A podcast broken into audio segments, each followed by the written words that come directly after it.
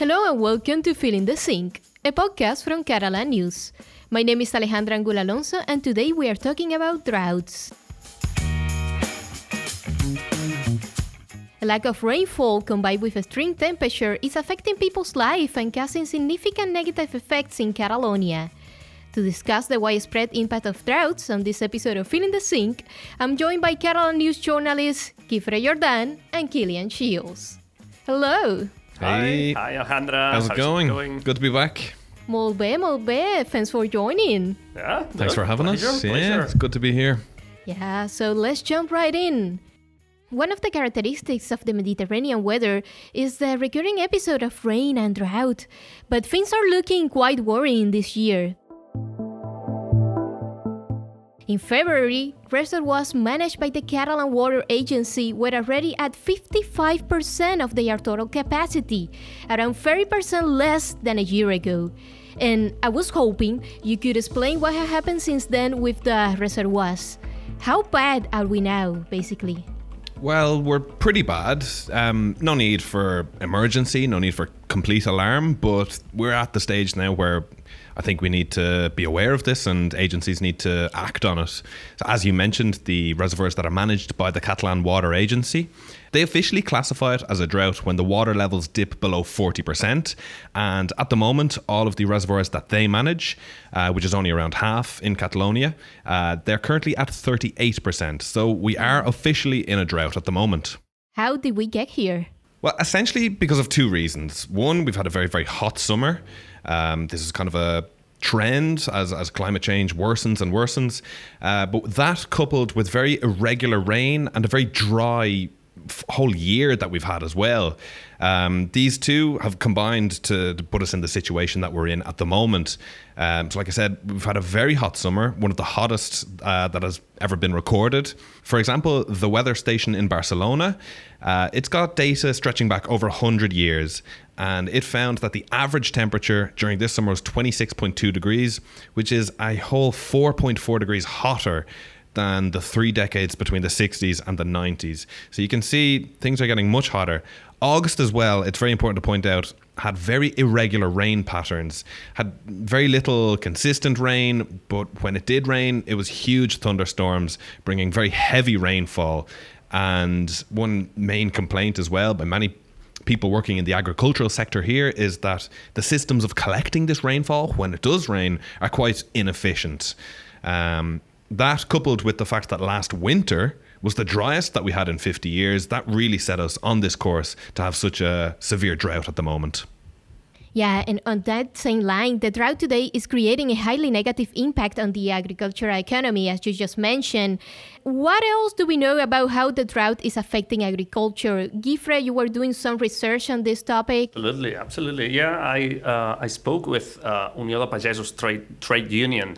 Uh, this is one of the most uh, well-known trade unions for farmers, and they were saying that almost all crops have been affected uh, this year, not only by drought, but also by the early April frost. It was like an unseasonable uh, cold temperatures in early April, so they know the, the, the, the, the impact of that, uh, which is like a 70, 80% loss in uh, peach, nectarine, 50% in apples, in winter cereals, 40% in grapes, they say. It's also true that the Catalan Authority for, for Wine, the Catalan Institute of Wine INCAVI, uh, lowered this figure to 15%.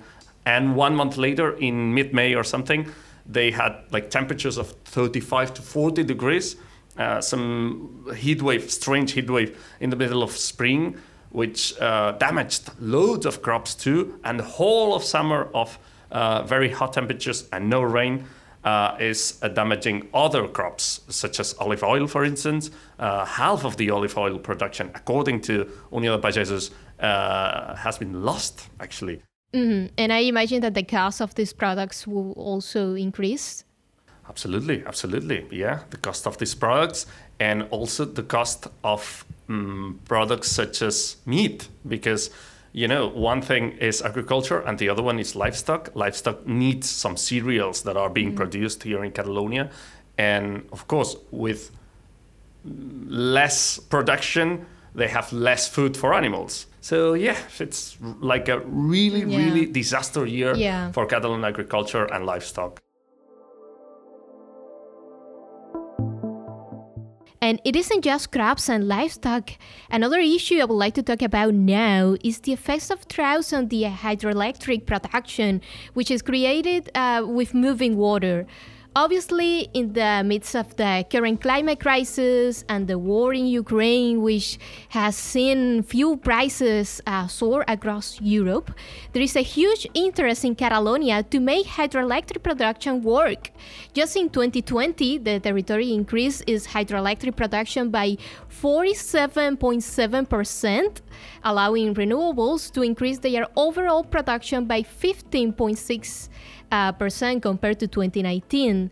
And going back to present day, how is the current drought affecting hydroelectric production? Uh, what did you find out about this? Well, obviously, if there's less water in the reservoirs, that means that there's less water going through the hydroelectric plants, meaning less power is being produced. The drought has caused hydroelectric power uh, production to fall by 15% in the plants managed by Endesa, which are actually the vast majority of them in Catalonia. Uh, that's counting between January and July of this year compared with the same period of the year before. Uh, but if you were to compare the production of those same months with the average production over the past 10 years, then this fall is nearly 35%, which is much more severe, obviously. And even if we take a closer look at the negative effects, uh, we also have other sectors affected, uh, like water sports and community pools, uh, recreational uh, water activities in general. Yeah, there's been some negative impact on kayaking and other adventure sports, some restrictions in certain reservoirs and so on. Some festas major, some local uh, annual celebrations using water have been also affected, and this has to be like this, and we cannot afford wasting water uh, with recreational, non-basic uh, activities. So the negative impacts are quite widespread. It's not just the economy, as you just mentioned. Uh, the lack of water also threatens wildlife populations, aquatic species. Uh, we have also seen some fires take off. Yes, fires have been uh, a big problem this summer. It could have been worse. We expected much, much worse because we started off summer really badly with, with fires, but it's been relatively okay the rest of the I just want to jump in there and say, though, yes, it could have been a lot worse, but obviously there's always next summer and the summer after that and the summer after that and so on. And obviously, just when there's a drought, when the land is much drier, um, that's very important for these wildfires because if there's drier land, then it's going to. Wildfires are going to spread a lot more easy. They're going to start easier and they're going to spread a lot more quick. Yeah, it's just getting worse every year, basically. Yeah, absolutely. And one of the mm, other landscapes that are changing are the ones surrounding um, reservoirs. You know, reservoirs. Um, there are there, there is a as I mentioned this reservoir in Rialb in Western Catalonia, which is like one of the most massive ones, and now it is uh, pretty empty, and even some remains of an old town uh, that was sunken in order to construct this. Um, this reservoir, uh, this old town called Tiurana, were emerging. You know, these remains were emerging uh, the other day. So this is happening around Europe. So uh, loads of old traces of humanity below water are being found. Yeah, and in fact, this is quite curious uh, because speaking about re-emerging sunken towns, water levels have actually dropped so low that they have uncovered another village hidden by the Sau Reservoir. Uh, it was called Sant Romà de Sau in central Catalonia, and it includes a church dating back to the 11th century that has uh, resurfaced. I have seen the pictures all over uh, social media. I'm pretty more. I- I'm sure that you guys also yeah, and have seen. international media too have Yeah. reported about how Yeah, so normally the church uh, bell tower is the only visible sign of the village, but now you can see the the full uh, structure. Isn't that right? Absolutely, yeah. Everything, and yeah. you can even get in. I mean, you're not allowed because there are fences, but you could, if you jump at the fences, let's say, you could get into the the, the church. Yeah. So you both uh, went there. Let's have a listen to your report now. We'll be back in a minute.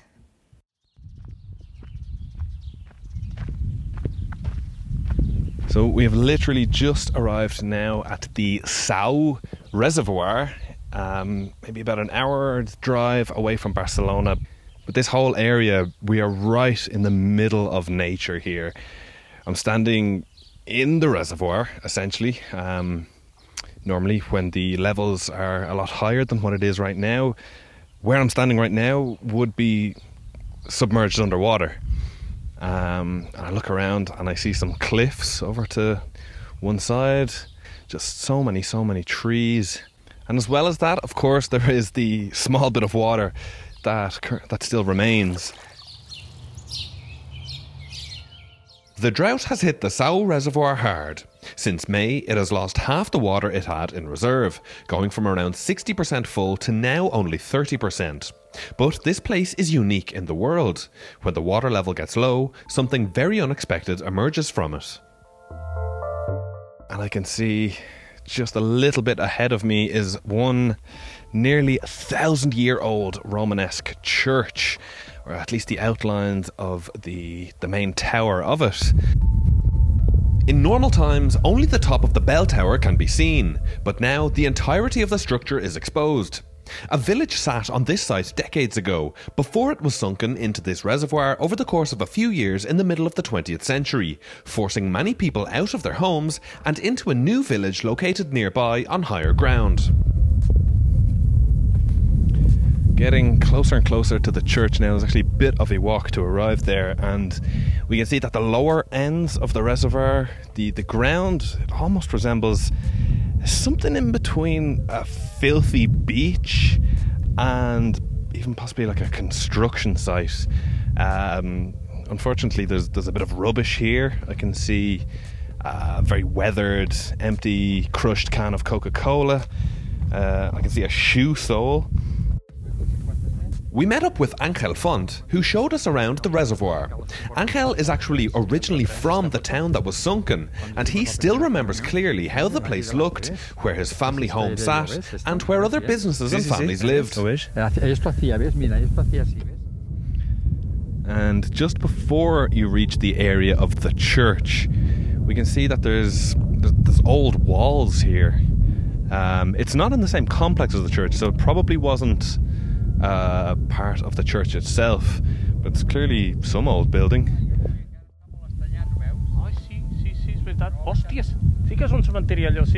It's a cemetery.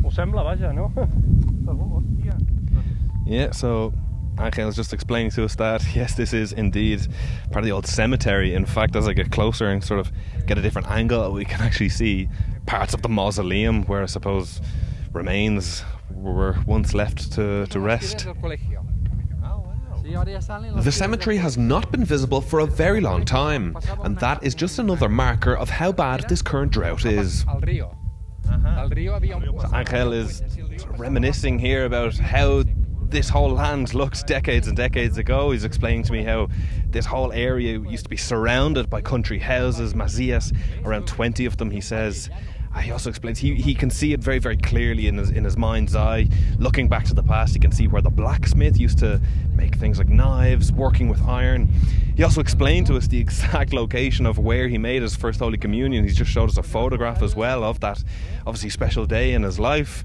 He explained that he showed us exactly where the the small road led up to the church where, where everybody where everybody walked up to, to make that sacrament. And yeah this is he, he remembers it very, very impre- impressively clearly, I have to say. Very, very impressive.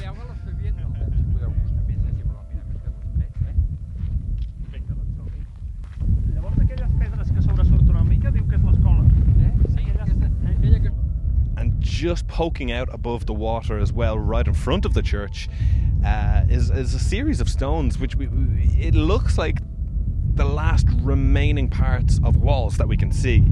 And Angel has explained to us that that's where the school was. And I would say it's about 15 metres away from the door of the, of the old church. Most structures were left standing when the town was sunken, but parts of the buildings that were valuable, such as special tiles or stones, well, Angel tells us that they were kept and sold at an auction.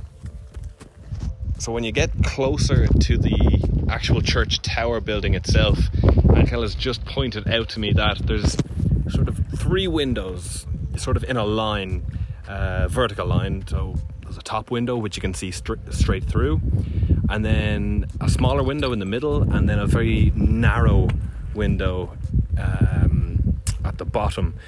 And you can see that in the middle one and the bottom one, you can't see through it completely. You can see where there was once the window, but immediately on the inside of the structure, um, concrete. So Angel's just explained to me that in the 90s, um, it was decided to completely fill up this whole structure with concrete to give it a little bit more stability, to make sure that it doesn't fall because. Um, well, it's something of an eerie tourist attraction to come here and see this very well preserved very old historic church. Um, so the times that you can see it, when the water goes up and goes down, and the level of it, um, it's it's something of a tourist attraction. Uh, in fact, since we have arrived, uh, we can see some three people uh, have come here with some beers. They're just opening it. I can see another couple have just arrived as well with a camera to take photographs. Um, Angel's explained to me that just this August alone, August gone by, uh, there could be up to a thousand cars reaching here, and as I said, the road to get to this point is it's very difficult to drive through. It's very narrow at times, uh, so a thousand cars going through that on one single weekend. I can imagine the traffic jams must have lasted hours. Um, but as I said, this is a bit of a tourist attraction, so the authorities decided to keep it up as long as possible by giving it a little bit of support by filling it with concrete.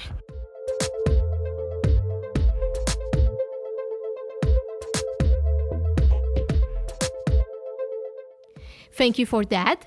And speaking about the shocking picture, the Catalan government has used the Sau Bell Tower as a campaign symbol to create awareness on managing water in the current climate emergency.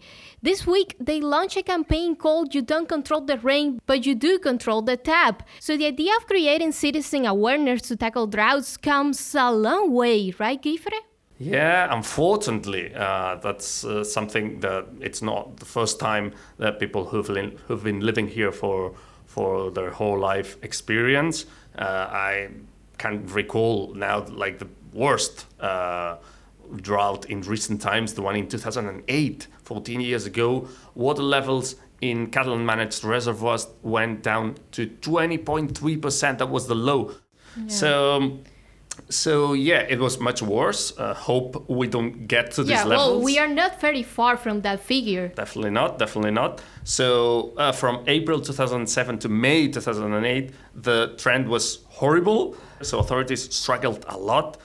Uh, they extracted uh, water from wells, uh, wells that were aban- abandoned. Uh, they um, expanded the the production in one plant that's desalinized water. So yeah, it was loads and loads of uh, measures, and in the end, it rained. So hope uh, we can say this news for this year uh, soon. Yeah, hopefully.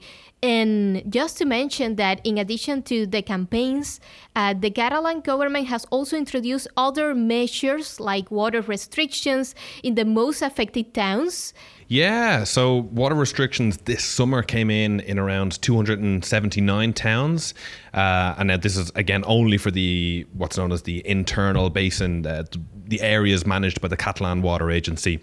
So far, None of the restrictions have been in a domestic setting, so that's important to note. We've only had reductions of water for agricultural irrigation, livestock uses, industrial uses, um, and in some parts of the territory where it's particularly bad, some recreational uses as as well they've also been cut back uh, by that i mean things like fountains you know things that are you know nice but not necessary so they'd be the first things to go whenever uh, water restrictions need to come into place and I was just wondering, what's next? Is there a protocol to help us out of the drought? Yes, there is indeed. Uh, there's a sort of a traffic light system that Catalonia uses to determine where we are with our water reserves, and how we should behave when water reserves are at a certain level. So this traffic light system, it's not exactly like a traffic light that you'll see on the street because there's five colors in it. it begins with blue and green. They're the most um, uh, they're the colors when we're in the best situations when water when water reserves are high. We've got yellow in the middle and then orange and red when things are a little bit more severe.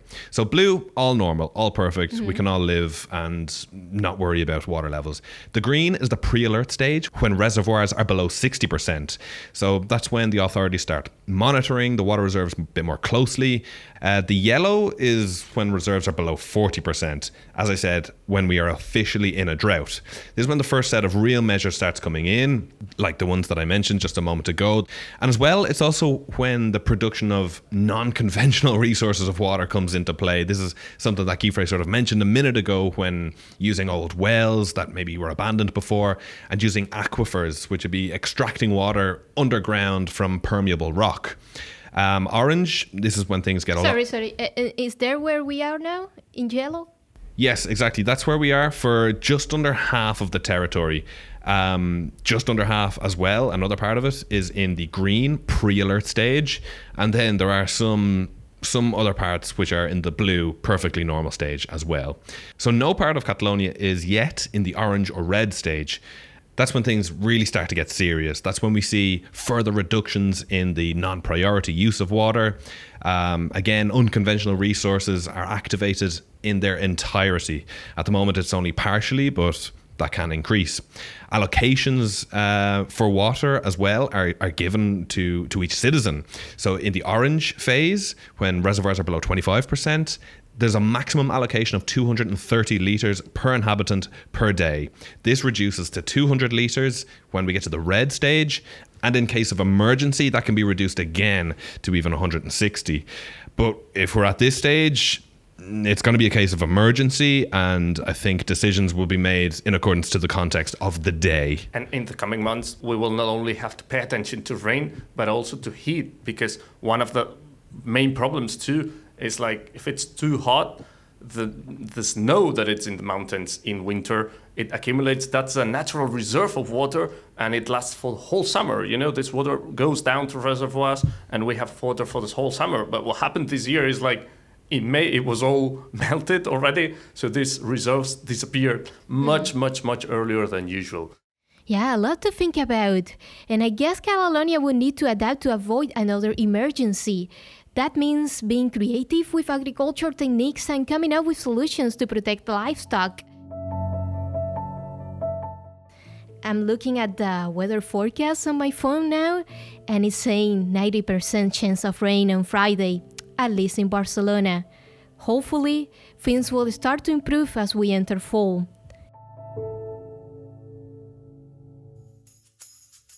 And on that hopeful note, let's wrap up with our weekly Catalan phrase. So, what do we have this week?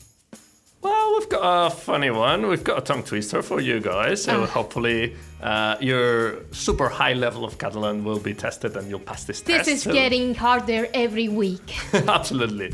So, plopak, propalpoka plo, plo pro. First, what does it mean? Uh, uh, so it, it, it, rains little.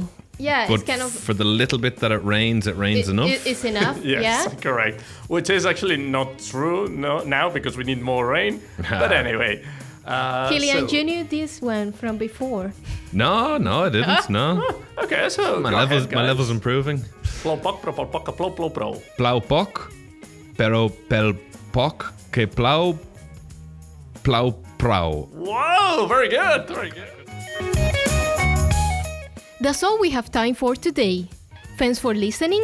Do please subscribe to Feeling the Sink wherever you get your podcasts if you haven't already. Thank you, Guifré, thank you, Kilian, and thanks to you for tuning in. We'll be back again next Saturday with another episode of Feeling the Sink. Until then, from me, Alejandra Gulalonso, and all of us here at Catalan News. Bye for now. Adeu.